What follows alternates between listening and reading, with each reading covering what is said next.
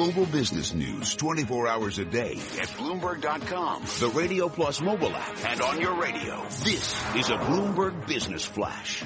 And I'm Karen Moskow. This update's brought to you by American Arbitration Association. Business disputes are inevitable. Resolve faster with the American Arbitration Association, the global leader in alternative dispute resolution for over 85 years. Learn more at adr.org. U.S. stock index futures lower as investors assess China's growth prospects. We check the markets every 15 minutes throughout the trading day on Bloomberg. S&P E-mini futures down 7 points. Dow E-mini futures down 41 and NASDAQ E-mini futures down 8 18. DAX in Germany's down 9 tenths percent. 10 year treasury down 830 seconds. The yield 1.90%. Yield on the two year 0.88%. NYMEX crude oil up 1.7% or 59 cents to 36.52 a barrel. COMEX gold up 2 tenths percent or $2 to 12.72.70 an ounce. The euro, $1.0961, the yen 113.58. Iron ore soared the most ever after Chinese policymakers signaled their willingness to buttress economic growth, boosting the outlook for steel consumption in the top user and igniting speculation that some investors who'd bet against the market had been caught out. And people familiar with the matter say BASF is working with advisors and financing banks on the merits of making a counter bid for DuPont, the $55 billion chemical company that agreed to a merger with Dow Chemical in December. That's a Bloomberg Business Flash. Tom and Mike. Karen Moskow, thank you very much. We're talking with the Dean of the Tufts Fletcher School, Admiral James Stavridis. He is a former Supreme Commander of U.S. forces in Europe, and he's making us smarter about foreign policy as we consider the 2016 presidential race. Uh, we have candidate, most of the candidates, shall we say, who are running for president on both sides of the aisle, did not make a mark uh, or, or their mark in foreign policy, Admiral. So, what is it that a new president needs to know? What's the most important thing for them when they come to office? Because many of our presidents uh, have not had a lot of foreign policy experience when they take the oath of office. No, it's a great point, Mike. I'd say at the top of my list is actually temperament. Um, what you need is a president who, even if he or she has not traveled extensively or had big jobs in foreign policy, at least has a proclivity for the international world, is interested in, is intrigued by it, and recognizes how intertwined the U.S. economy is with the rest of the world. Secondly, a president needs to make good choices about advisors. So I'll be listening as the campaign unfolds as to who these candidates mm. think they will bring with them on their team. So those are two things I'd start with. Admiral, good morning. Uh, we should point out, as we pointed out before, that Admiral Stavridis joined when it was least popular to be part of the military. I believe that was 1975 in the vicinity, plus or minus a year. We have coming up later Jeff Garten, whose father is truly one of the most distinguished soldiers of this nation fighting in three wars, World War II, Korea, and Vietnam. How important is military service within an administration? Not just the president, but the vice president and the lead advisors. Even if they showed up for a cup of coffee when they were 22, how big a deal is that, Admiral? It's a big plus, I think, in any individual, and you know I'm going to say that to have yeah, put on yeah, the cloth of their country, but to be practical in today's world, Tom, as you know, less than 1% of the U.S. population ever serves in the U.S. military. It's really quite striking. So you're not going to have a huge number of former military, but I think a few in the mix is a very positive thing.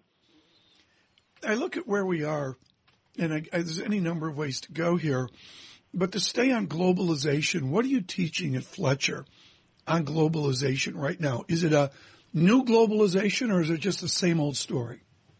No, I think there are new vectors in what we think of as globalization, Tom. And at the top of my list is actually biology, the world of biology, the sequencing of the human genome, biotech.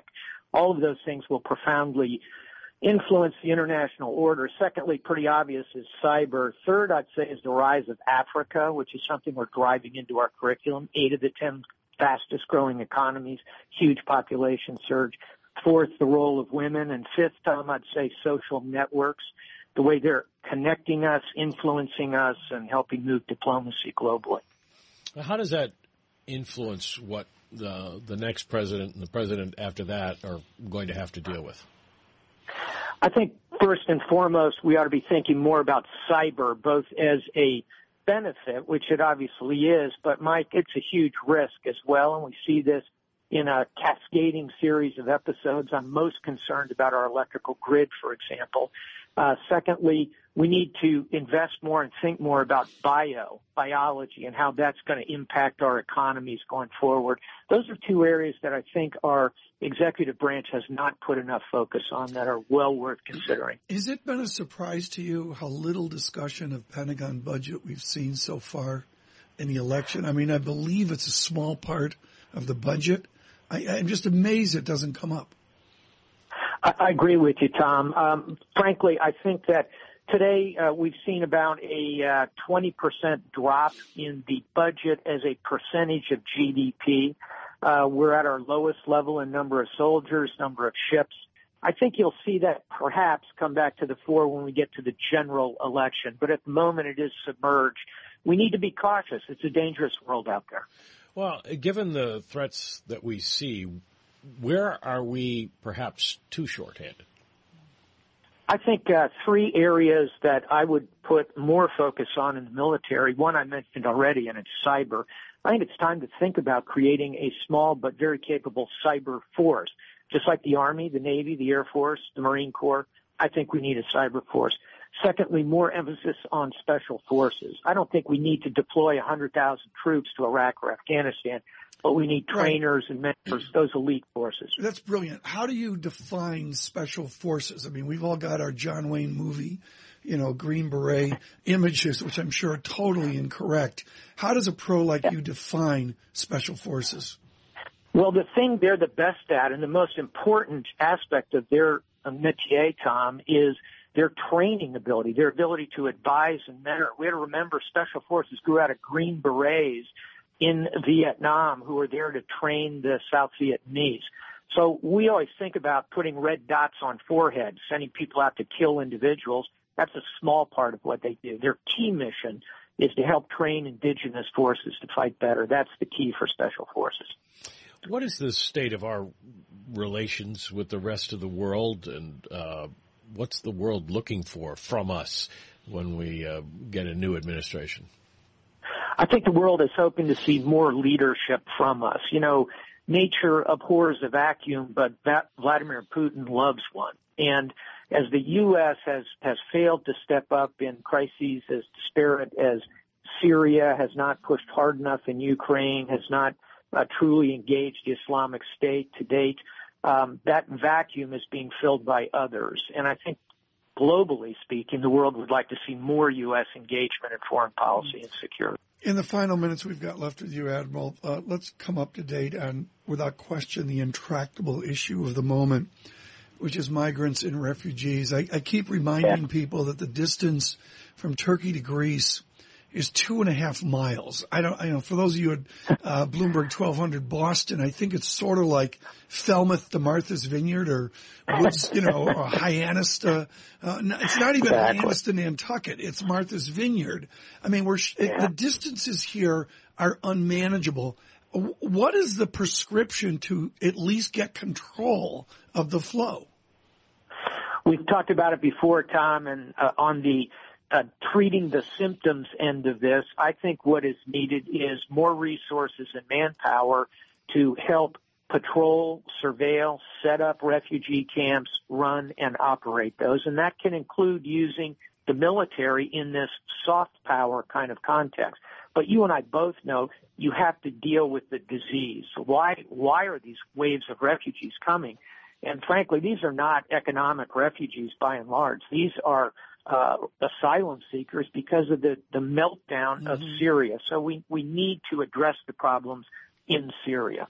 Admiral, thank you so much. James Stavridis at the Fletcher School, of Tufts University.